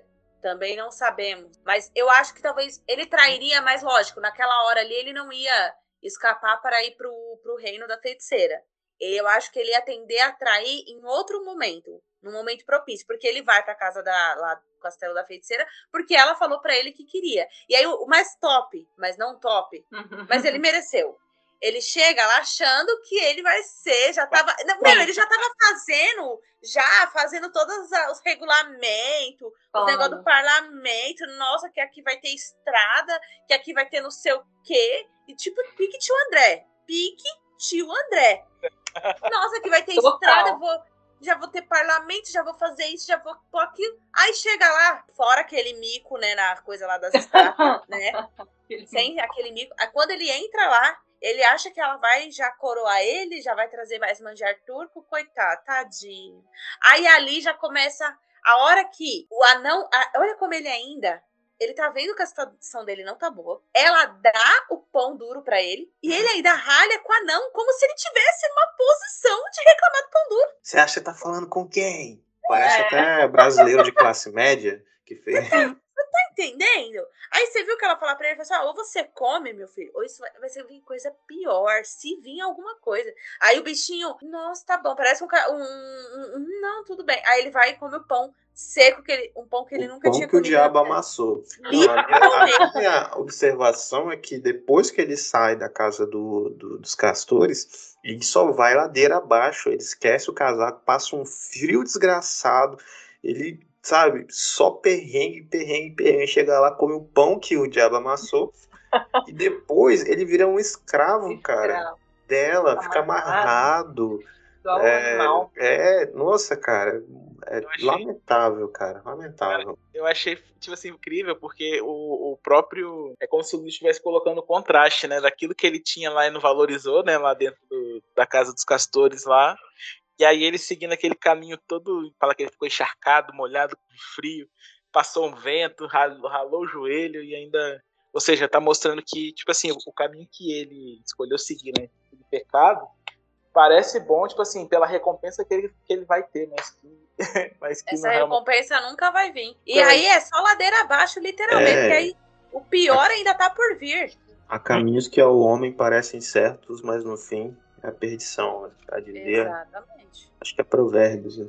É, provérbio. Aí, né, aí mostra essa parte, né, da lá ele como ele passando, depois volta lá pra casa do, do castor, né? Aí eles percebem, ah, onde que foi que a gente falou? Ele, aí ele ainda ouviu a conversa do Aslan, falando sobre Aslan, que aí ele fala tudo pra feiticeira. Gente, a outra hora que eu ri também, a hora da, da, da senhora Castor, na hora de fugir. Gente, ela queria levar a máquina de costura. Queria, parece minha sogra. É, aí na hora que eles fogem, quando eles estão lá, lá, eles fogem, né? Conseguem fugir e entra na caverna. Aí, ah, vamos dormir. Ah, aí ela fala, gente, ai, tá vendo? Aí não tem nada pra deitar. Ah, tá vendo? Se vocês tivessem ido mais devagar, eu conseguia ter trago almofadas. Fora que ela levou merenda pra todo mundo, né? Uma, Tá uma bolsinha pra né? cada um. Literalmente, a linguagem do amor dela é atos de serviço, não tenho dúvida nenhuma. Com certeza. uma coisa que eu lembrei é, é, cara, é muito. Eu lembrei muito da minha mãe quando tem que sair. Eu, mãe, eu tô com pressa, mãe, eu tô com pressa. Não, peraí, leve isso aqui, leve isso aqui, leve isso aqui, leve isso aqui. Entendeu? Aquela pessoa que realmente tá. Que às vezes a gente tá na pressa, igual, os, igual estavam lá, né, na pressa, eles não estavam lembrando nem de levar comida. Ela que foi, enquanto eles estavam preparando as outras coisas, foi lembrou da comida que eles iam precisar comer né, no caminho. Foi importante. Aí eles vão em fuga, né? Porque o Edmundo já tinha sido X9, tinha falado, dado endereço e tal, contou as fofocas tudo. E aí eles saíram, foram embora e entraram numa toca, ficaram escondidos, dormiram de, de tão cansados que estavam e acordaram com o barulho de um trenó. E aí o, seu senhor Castor sai rapidamente para se esgueirando para descobrir se era a feiticeira e escondido. E para surpresa de É, quem não assistiu o filme, quem que aparece? Papai Noel. Papai Noel. Só que quando ele fala do barulho, se quem prestar atenção, quando ela fala lá no capítulo anterior que ela tá saindo com o pessoal do lá pra ir atrás com a carruagem, ela fala pra Sim. tirar os guizos da, Isso aí. da, da, da- Como é o nome daquilo? Não é charrete? Trenó. Trenó. Trenó. Entendeu? Charrete da. Ela fala pra tirar o negócio lá do trenó pra não fazer barulho. Então, quando tá lá na caverna e fala que faz barulho, lógico, a gente já sabia o que que era. Mas quem se prestar atenção, dá pra perceber que a pessoa ia ter certeza que não era ela, porque ela manda tirar os trequinhos lá. Agora, Gustavo, fica a seu critério falar sobre o Papai Noel, que eu sei que você tá com vontade de falar sobre isso desde o outro episódio. Não, cara, o que eu anotei aqui, o que eu rabisquei foi é São Nicolau, né? Que o, o Papai Noel é inspirado em São Nicolau, que foi um, um bispo romano que é comemorado no 6 de dezembro e tal. E se você for olhar mesmo, o São Nicolau era um servo de Deus, né? E o que o Lewis faz é, é emprestar para ele esse título que ele era, né? Ele era um, um servo de Jesus e apontava para Jesus, tanto que foi canonizado pela Igreja Católica e, e o Papai Noel foi inspirado em São Nicolau, né? Eu acho engraçado é que a primeira vez que os túminos falam do inverno, fala o quê? É sempre inverno e nunca Natal, mas o Natal nunca chega. Aí tem uma outra parte que fala também, né? É, ah, é sempre, é sempre inverno, mas, mas nunca Natal. Aí ela assim, que horror! O Natal nunca chega! para e pensa, porque o Natal, o Natal é o quê? Exatamente a morte de Jesus. Se eles não estão comemorando Nascimento, né? Jesus, o que que eles estão. que que- é, desculpa. Nascimento. Se eles estão comemorando, se eles não comemoram o nascimento de Jesus, que raios eles estão comemorando? É, não comemoravam nada, porque a Aslan não, não vinha. né? Exatamente. E, e o Aslan vem depois do Natal. Então o Lewis ele ressignifica o negócio para o que de fato era, né? O, o Nicolau a serviço de, de Aslan, né? Como o Nicolau era a serviço de, de Deus mesmo. E, e eu achei muito massa isso, cara. E ele fala, né? Aslan está chegando, Aslan está voltando. E quando ele vai embora, ele fala: Feliz Natal, viva o verdadeiro rei. É, Exatamente. E os crentes ficam como? Oh, chorando. Não, alguns, né? Alguns. É, os outros são É, o seu Porque tem muitos, falando, é, tem muitos que Noel. criticam que ele fala que não precisava ter colocado Papai Noel, não sei o quê. É, é vamos Eu- passar pano. Eu passo pano é, mesmo. Acho não, meu pano tá aqui do meu ladinho. Eu, Exatamente. Eu tive uma visão Ah. quando eu li, porque ele entrega presentes, né? Só que são presentes úteis, muito úteis. E aí eu tive uma visão de que, como se fosse o Espírito Santo capacitando as pessoas com os dons, né? Para que você vá na sua caminhada com aqueles dons, porque a priori eles não usariam aquilo, né? A- o, o- é o elixir lá da Lúcia, é o arco e flecha, é a cornetinha lá, né? Então, coisas que eles falam assim, usar isso pra quê, meu pai? Mas chega na hora da batalha, úteis, muito úteis. Então, Leia, como achei- sempre, nunca passa frio. Coberto em cima de razão. Obrigada. Eu acho- mas eu acho engraçado que, assim, a mensagem que ele passa, assim, são armas, né? Com exceção do elixir da Lúcia, né? E da trompa da Susana, a, a, a Susana também ganha um arco, né? Que é uma arma. A Pedro ganha é, o escudo e o escudo e uma espada. Então, tipo assim, é porque o Lewis, é, eu não sei pra quem já leu os outros livros, alguns outros livros dele, ele falava muito da questão do, do patriotismo e de, do cristão poder lutar quando precisa lutar, né? Tanto que ele parece que foi um veterano, ele lutou na primeira e na segunda, ou só na primeira guerra. Lutou na primeira, na segunda ele tava gravando programa de rádio pra BBC, que originou o cristianismo por e simples. Ai. Exatamente. E, a- e o engraçado é que, tipo assim, todos eles ali, acho que realmente tá, tipo assim, num, num- quase numa cidade de serviço militar, parece ser o Pedro, né? Os outros mais novos. Ele tá falando, tipo assim, cara, você nunca vai procurar uma briga, mas se, se ela vier até você, você luta com tudo que você tem. Você já tá pronto. Aí a gente começa a ver, porque havia a profecia de que os tronos de Cair Paravel seriam ocupados por duas filhas de Eva e dois filhos de Adão, e que Aslan voltaria. Então a profecia estava praticamente cumprida. O Edmundo, no seu martírio, eu não me lembro como é que no filme mostra, eu não me lembrava, mas aqui o Edmundo ele, ele é levado com ela, né? Ele é levado com ela e fica um dia, talvez dois, ali atrás do, do pessoal. E a neve começa a derreter de maneira sobrenatural, porque o encanto começa a falhar, né? Os pássaros começam a cantar, as árvores começam a aparecer. Tem uma parada que eu achei engraçado, é que é, a, feiticeira fala o quê? Como é que é que esganação é essa? Que, como é que é que. que- Como é que é que esbanjamento, né? É esse. Quem deu esse bolo de passos pra você? Não, é verdade! Nossa, cara, essa cena, Ah, velho. Gente, a bicha tava revoltada. O- Meu, ele- ela transforma em pedra. Aí falou lá que o o bichinho A tava, bicha é ruim. tava, tava com a colher no meio do caminho. Tava com a colher no meio, o garfo no meio do caminho pra levar o bolo pra comer e ela congelou. Ela tava revoltada, ela tava. Uma Porque coisa os importante. meninos os meninos estavam celebrando, comendo, feliz. Uma coisa que vocês falaram, a gente estava conversando, como que deu origem a esse mundo. Talvez a árvore que ela estava comendo do fruto, que a gente remete à árvore da vida, será que ela comeu todos os frutos da árvore e a árvore secou? Porque ela tem uma vara. Ela tem uma. Como é que fala? Não é uma vara. É uma vara. Uhum. Porque ela, ela não tinha essa vara na- no, outro, no outro livro. Tinha? Não, não. Ela lançava feitiço sem a vara.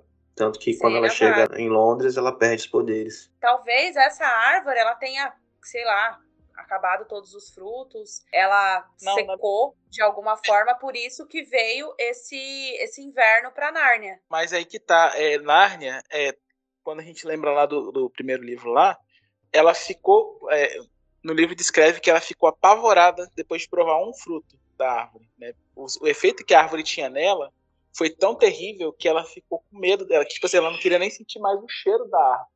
Mas ela continuou consumindo, lembra? Porque esse esse fruto ele dava Não, mas, mas, cara, mas não faz muito sentido porque quando Aslan plantou a árvore em Nárnia, foi para mantê-la afastada exatamente porque ela não queria mais saber do da. Ou seja, a gente vai ter que perguntar ao Lewis de novo, né? De que raios, de Cadê onde veio essa, Ah, essa, essa varinha. Mas aí você vê o Edmundo demonstrando compaixão pela primeira vez a alguém que não é ele, quando aquela, aquele grupinho de esquilos e raposas são petrificados pela, pela eu- feiticeira, né? E tem uma cena que tem no filme que não tem no livro, que é a raposa dando o corte na feiticeira, né? Como é é? Perdão, majestade, não sabia que você estava aqui. Aí a rainha, Ah, é. você tá falando comigo? Eu não falando me referente, senhora. Falando Primeiro que não tem isso no livro, cara. Pois é, cara. E aí o Edmundo ele começa, parece que é, desencantar, né, da magia dela e começa a ficar encantado com a natureza, com as árvores, com o cantar dos pássaros. Ele começa a ver que fez bobagem. né? É mais ou menos o cara que sai da igreja e quebra a cara e fica, né, puxa vida, né, tô aqui agora. Meu pai lá tem cuida bem de todos os servos, eu tô aqui igual filho pródigo. Mas eu acho legal. Mas eu, eu acho curioso que, tipo assim, meio que as duas coisas acontecem ao mesmo tempo, né? Basicamente, quando o poder da feiticeira tá diminuindo, né? Tipo assim, ela tá, tá tudo é, voltando ao normal. E, e, tipo assim, não dá pra saber se é porque ela tá perdendo poder e per- o feitiço sobre ele perdeu o encanto, ou se é, é porque ele viu realmente que tinha alguém mais forte que ela, né? Capaz de combater a- o feitiço dela. Aí acaba esse arco, né? E, e aí volta lá pro, pro Aslan. O, o pessoal chegando no Aslan, né? O Pedro, a Suzana, a Lúcia e os castores. E aí eu fico olhando os crentes, fico olhando os crentes, crente, crente mesmo, assim. É, Caxias, olhando os espíritos, as ninfas. Né? Você fala, não, esse aqui é do capeta, do capiroto. Porque o Doente, fazia um- ele fazia uma salada com essas mitologias, né? Botava tudo junto. Ele fala né, que do Baco e do Sileno que via- andavam pela, pela floresta. pela- Gente, o Baco, cara. Baco das bacanais. Né? O inimigo, o inimigo, já sabe, né? Ou se, alguém, é. se meu pai for ler, vai falar que tudo que é o inimigo. Nossa.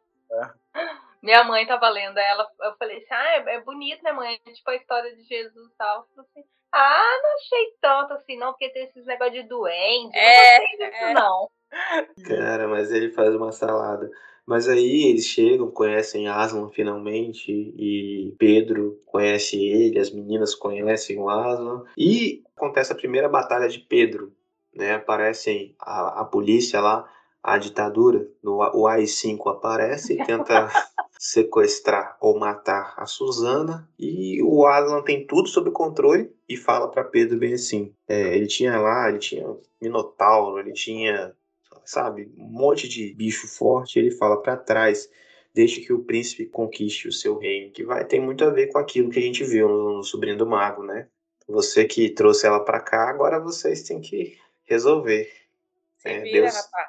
Tinha, tinha tudo sob controle, mas é aquele versículo que não tá na Bíblia. Faça a sua parte que eu te ajudarei.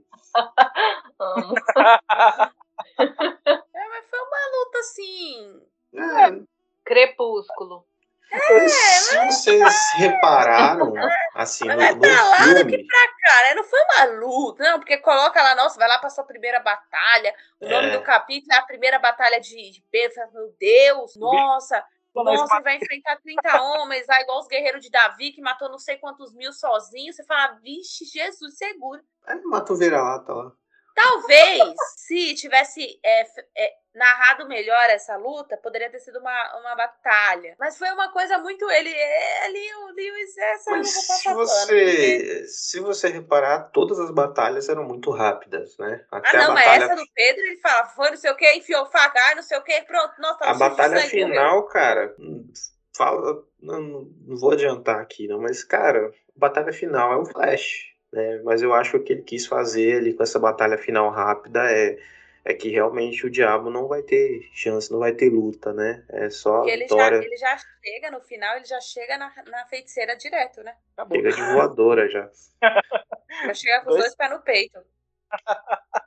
Agora, gente, chega na parte mais legal da crônica que a rainha, a rainha, entre aspas, né, a feiticeira tá ali, ela viu que ela perdeu, perdeu, e ela pega o facão e vai matar o Edmundo. E ele não fala que vai matar o Edmundo, ele faz uma narrativa assim que quem, quem lê entenda, né? Ela ia matar o Edmundo, amarra ele numa árvore.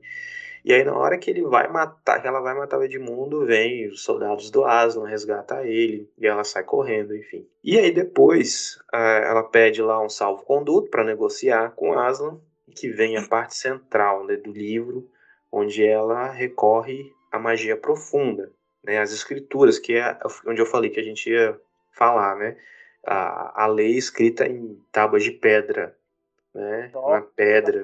Caraca! Não tinha E esse diálogo foi muito legal, porque no filme ela fala bem assim: Ah, magia profunda. Aí o Aslan fala no filme: Ah, eu estava lá quando ela foi escrita. Mas no livro é Nossa! diferente, cara. Ela fala: Ah, magia profunda. Você sabe da magia profunda? Ele, Não me fale da magia profunda. não Aí- se chama funda para mim, feiticeira. É. que é o recurso do escritor pra gente saber o que, que é a magia profunda, né, cara? A gente não sabia o que, que é esse negócio de magia profunda. No filme fica muito Vago. quem, quem é crente sabe o que, que é. E a magia profunda que dizia, né, que um traidor ele tinha que ser morto Por ela. por ela. E aí o Aslan faz um acordo com ela, do justo ser entregue no lugar dele, que a magia profunda permitia isso. E aí a gente vê aquela cena, aquela cena da, da crucificação, que quem é crente, cara, até quem não é crente fala, pô, isso aqui é, é É, evangelho. correto. O que eu acho mais fascinante que ne- nessa cena do, da crucificação, ela, ele basicamente está colocando que né, não só as mulheres, né, que foram as, a- as mais próximas né, de Aslan, como também elas também foram as primeiras a, a levar. A verem ele, quando ele Exatamente. ressuscitou. E a gente, e voltando um pouquinho lá pro Pedro lá, eu lembrei, tipo assim, que o Pedro tava rela- re- realizando o sonho do Pedro. Porque o Aslan tava ajudando ele a montar o plano de guerra lá contra a feiticeira. E era tudo isso que o Pedro queria de Jesus, né? Pedro da Então, Bíblia, né? Literalmente, é verdade, não tinha associado isso. Realmente. E na hora lá que o Aslan, ele tá. A feiticeira pega ele e leva, amarra ele. E ele, ele, ele fa mostra lá ele triste, ele olhando pro céu. Ai, cara, não tem como. Olha, ele olhando pro céu. Não tem como você não lembrar de Jesus. Não tem, não tem como. Principalmente pra gente que conhece o evangelho, não tem como. Cara, tipo assim, acho que toda vez que Lewis fala assim, cara, e eles viam os dentes dele, ficavam com medo de se aproximar, mas quando viam que ele não ia fazer nada, criavam coragem. E viam, fizeram não sei o que com as patas dele, mas uma patada eles poderiam derrubar todos ali. É que ele não ofereceu resistência, né? E é Tá. interessante que antes né, dele se entregar, é, a Suzana fala: Puxa, a gente não podia dar um jeito nessa, É. nessa magia profunda. Aí ele responde: E enfrentar o poder do grande imperador? né, porque foi o grande imperador que havia determinado isso, né? Assim como Deus que, que determinou que o justo tem que, tinha que morrer pelo injusto, assim que ele, como o grande imperador que determinou que, que o salário do pecado é a morte. E aí ela renuncia ao direito do sangue do Edmundo porque o Aslan se entregaria no lugar do Edmundo. E é interessante que o, elas estão com eles ali no Getsemane, né? Que ele sai andando no meio do, do, do acampamento. Diferente dos discípulos, elas não dormem, né? Elas não dormem. É, elas ficam agoniadas, que elas estão sentindo que vai acontecer alguma coisa. E o restante do acampamento tá todo mundo dormindo. E aí a Lúcia, eu acho, pergunta por que, que ele tá triste. E ele responde: Eu não tô triste, eu estou sozinho. Caraca, Nossa, eu- olha, chega, arrepiei agora, hein? Eu não tô nem falando nada, não, que senão eu vou chorar. É muito, é muito evangelho, cara. É muito, muito, muito, muito evangelho. Principalmente esses últimos capítulos da mesa de pedra. É, é, é, é o evangelho completo. sim. Total- Totalmente, cara. Olha. Até a, a cena da ressurreição. Não, Ah, não, cara, antes da ressurreição ali, que ele se entrega, eles raspam a juba dele, humilham ele, chamam de gatinho, quantos ratinhos você papou. Cara, é o que fizeram com Jesus, né? Partiram um prato as, de as leite, roupas, ainda coloca assim. Pergunta: você quer um prato de leite? Cara. dividiram as vestes deles, tiraram sortes. E sabe, uma coisa engraçada é isso, né? É que, tipo assim, Jesus, ele tinha a aparência de humano inofensivo, né? Tipo assim, então a gente não tem essa noção de que ele era. Às vezes a gente falha essa, essa compreensão de que ele era Deus ali se entregando, as pessoas humilhando Deus, assim, entendeu? Quando, quando ele descreve Aslan, a agonia de Aslan, ele, ele mostra, cara, ele tinha garras e não, e não bateu em ninguém, ele tinha dentes e não mordeu ninguém, não ofereceu resistência. Cara, aí você vê, cara, todo o poder, tipo assim, você já pensa no leão, e ele ainda fala que era um leão gigantesco. Aí você para e pensa no que que ele fez de verdade, né? no nível de entrega que ele teve. né? Quando a gente vê, pensa no Jesus, a gente pensa no Jesus né, humano, né? Mas, cara, quando ele mostra Aslan, ele mostra assim, cara, era Deus, ó, porque ele já mostra Aslan como alguém poderoso, mostra Aslan como um leão, né? Então eu acho que tem essa figura assim, cara, Jesus era Deus, sabe? Deus. E a gente, e os caras, e, e as pessoas dele como Não, e o, o lance aqui, ele ressuscita, né, logo em seguida. Eu acho que é o recurso que ele usa, por ser um livro para criança e tal. Que se fosse um livro para adulto, eu acho que teria mais drama ali. Ah, eles iriam, elas iriam sair dali, iam pra batalha, iam perder a batalha, e tarará, tarará, ia ser tipo aquela cena, aquela cena do Senhor dos Anéis que Gandalf aparece na- pela manhã na alvorada para salvar todo mundo. Ia ser assim se fosse um livro para adulto. Mas não, como é um livro para criança, passou-se alguns minutos, sei lá, algumas Uhum. horas, e o Aslan ressuscita, reaparece, né? Só que é, é que o Gandalf morre cinzento e volta ao branco, né? Pois é, cara. né? Eu acho que é, passo, acho que passa a madrugada, porque ela tá de noite e aí mostra quando tá amanhecendo o dia, ele ressuscita. Mostra Não, direitinho a hora que o sol tá e- nascendo e aí tem lá a rachadura na pedra. E aí elas falam, nossa, que barulho é esse? Cadê o Aslan? Não acredito que Não, e levaram. Meu, ainda falou descrição. assim, eu não acredito que levaram ele, não deixaram nem a nem gente um pouco. Não, e a descrição dele, se você já passou uma noite inteira chorando até não ter lágrimas, você sabe como elas se sentiram. Caramba, cara. Sim, você identificou com, com o leitor e, pô, muito legal. Muito massa. Apesar de que uma criança não ia- nunca, nunca teve uma experiência. Paz, você tá falando de Europa pós-segunda guerra, velho. É, é exatamente o que eu ia falar agora. Um monte de criança órfã que teve, mano. É isso aí. Isso aí. As crianças ali, velho, viram coisas que a gente nunca viu, mano. Exatamente. Aí tem a hora, né, que o, o Aslan, ele, aí ele pega e fala, gente, vamos, vamos. Aí coloca as meninas no dorso dele e vamos lá pro, pro palácio da, da rainha feiticeira. Só, só que antes aqui, um recorte, Elza, é que a feiticeira acha que venceu, né? Ah, você morreu pra não matar Edmundo, agora eu vou matar Edmundo e todo mundo, seus seu trouxa. É, Exatamente. Ela fala, você tá se sacrificando, ai, coitada. ai, toa. acha que o, o- a gente é besta. Aí ela, ele vai lá pro, pro treco lá, da, o palácio dela, Aham. e aí ele pula. Ele pula o muro. Poderia ter quebrado o muro, o, o portão, ele pula o muro. Aí ele começa a salvar lá o pessoal, salva lá o gigante, e aí de novo, a mesma coisa que aconteceu no Sobrinho Do Mago. Aquela hora que o Diggory pe- fala da fru, da, da, da- do fruto pra salvar a mãe dele, e ele poderia, na hora, ter feito alguma coisa. Não tô aqui, Diggory, o fruto. Ele fala pro Diggory ir lá buscar o fruto. Aí teve a hora do gigante. Ele podia ter destruído o muro.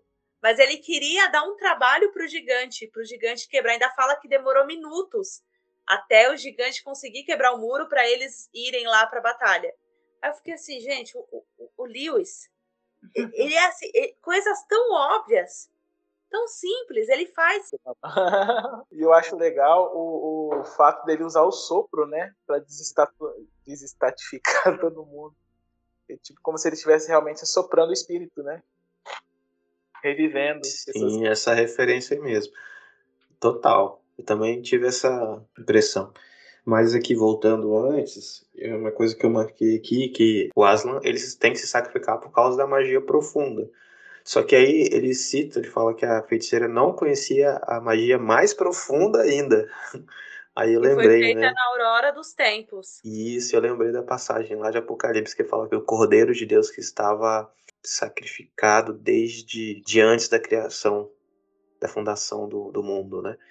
Então, é, referências aí ele vai jogando, né? E a impressão que eu tenho, porque a caminhada aqui é muito rápida, né? A partir daqui o livro caminha muito rápido para o final, ele tá lá no castelo da, da Jades, é, soprando fôlego de vida de novo, todo mundo, transformando de volta em estátua. A impressão que me passa é que ele quis falar assim, que a coisa mais difícil, que a missão do Aslan mesmo não era vencer a batalha, mas era morrer, igual Jesus, né? Pedro ficou assustado de saber que ele teria que lutar a batalha sozinho, sem o Aslan com ele. É, basicamente estava todo mundo esperando, não, o Aslan vai lutar com a gente, Aslan vai lutar com a gente, né? Igual acho que aconteceu a mesma coisa com Moisés, né? Moisés, Deus tá com a gente, aí chega na frente do, do mar lá, agora, cadê? O que, que a gente faz? O que, que é pra fazer agora? Exatamente.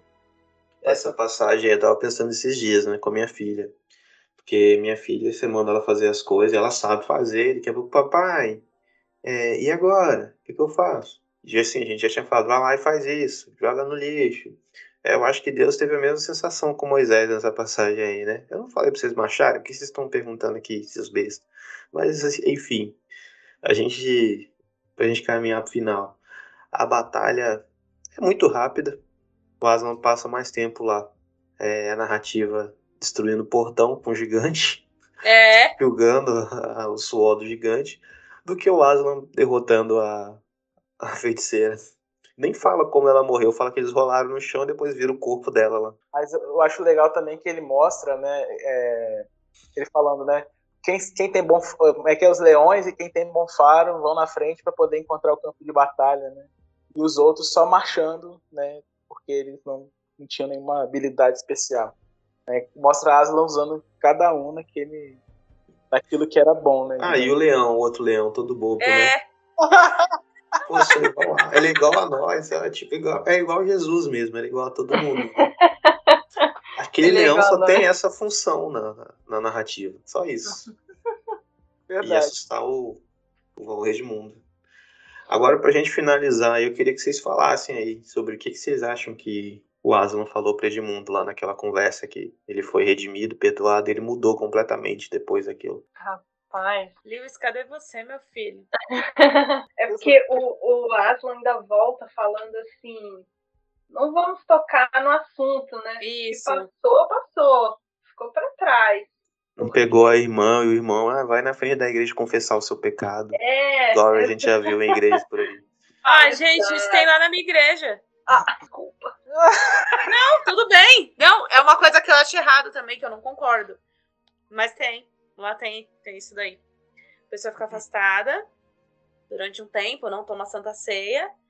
E aí, quando volta, tem que ir lá no dia da Santa Ceia, que a igreja tá lotada. Não fala o que a, a pessoa não fala o que fez, mas ela pede perdão pra todo mundo. Aí todo mundo fala junto, ah, amém. Oh, meu Deus. É. Deus abençoa essas pessoas que vão passar por isso ainda. Eu acho, que, E eu acho que, tipo assim, eu acho que foi mais Edmundo falando com Aslan o que ele já tinha feito, confessando Ah, que ele. sei, cara. Eu acho que foi mais do Aslan falando, porque, tipo assim, a ofensa, né? Se é que a gente pode colocar assim, foi, foi contra o Aslan, né? Foi, foi contra quem ele era, foi a traição do Edmundo, foi contra a profecia que já vinha da Terra, né? Apesar da feiticeira não foi igual ao sobrinho do mago, né? Tipo assim, seja, é, esse mundo tem poucas horas de criado e o mal já está nele por causa de alguém, não vou dizer quem, tio André. Apesar de não ter sido assim, ela já estava lá, mas, Mas- a ofensa, né? Veio Mas- pelo, veio a ofensa veio contra o Aslan, né? Contra a profecia dele, contra o mundo dele. Então acho que, sei lá, acho que foi um olhar de acolhimento do Aslan, dizer assim, cara, todo mundo erra sempre, todo mundo vai errar. Eu jurava que você ia cantar um hino do cantor cristão, velho. Não, eu acho assim, de chamar o Edmundo pra, pra realidade, de tipo assim, acolher, assim, eu sei o que, que você passa com seus irmãos, com seus irmãos, né, mais velhos, eles te tiram de, de idiota, Mas mas, ele era idiota. mas você é, falar a verdade, você é, e o que passou, passou, eu te perdoo, e você se perdoa, Edmundo. Que ele terminou com essa conversa aí, você, você agora tem que se perdoar. Mas o curioso é que eu fico pensando no que Jesus fazia. O que é? Onde estão os teus acusadores? Não sei, Senhor. Nenhum deles, vai, nenhum deles ficou pra te acusar? Não, eu também não te condeno, aí. vai. Amém. Isso aí. As, as palavras da Leia, faço das palavras da Leia minhas palavras. Acredito também que ali no momento ele se ele confessou o que ele tinha feito e o Aslan perdoou e o que tá feito tá feito, não vamos mais falar sobre isso. É, é a É, resposta mais, é a mesma resposta que o Diggory dá na hora que o, o Pedro e a Suzana vão ficar lá falando da, da Lúcia, eles falam, ó, eu acho que o- no final, a última frase do, do capítulo é que cada um cuide da sua vida. É, é isso que ele fala, que cada um cuide da sua vida. Verdade. né? E, e até porque a única pessoa que acusava ele era a própria rainha. Os irmãos dele não estavam acusando ele. Os irmãos dele saíram em caçá-la atrás dele.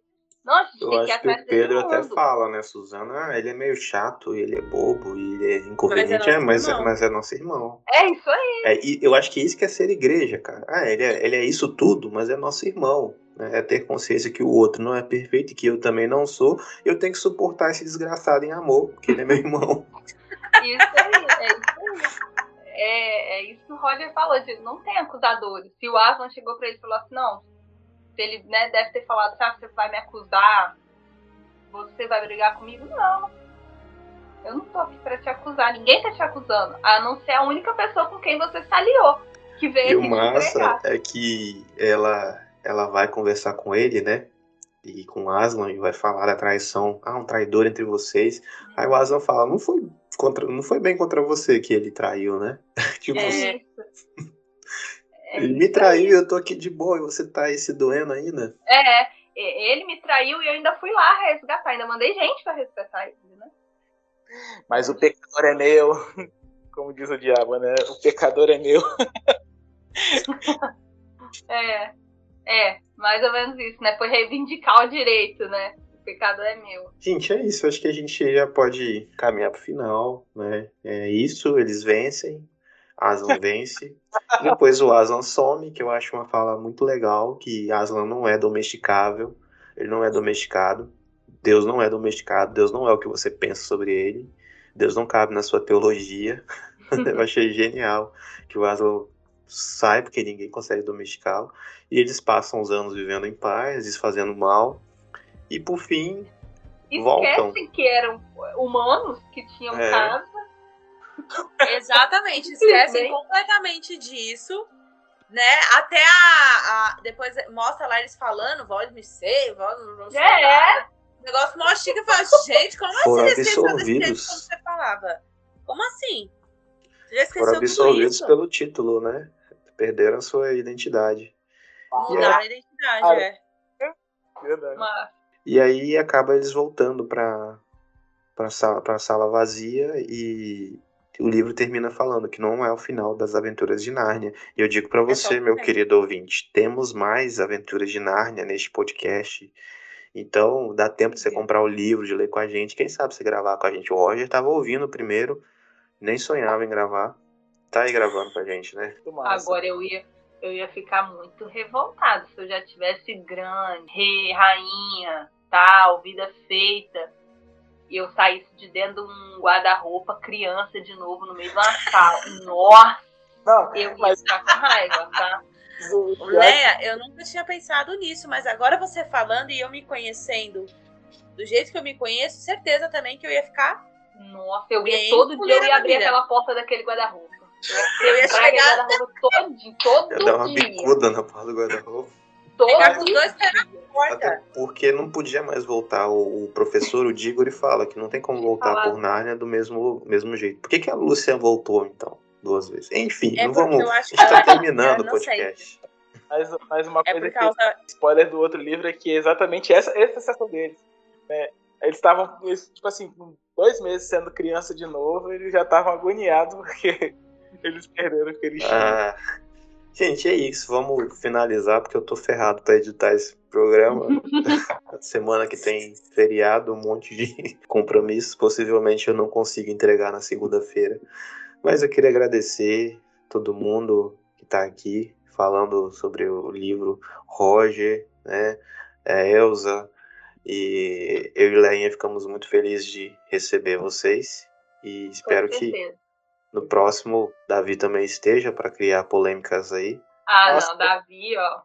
O Príncipe Caspian, cara, ele vai falar sobre, sobre escravidão, vai falar sobre. E agora bora Olha, a despedir gente dos nem ouvintes. falou de Harry Potter aqui hoje. Não falamos de Ah, pronto. O dia que eu vou gravar sobre isso aí, vocês não me chamam, não.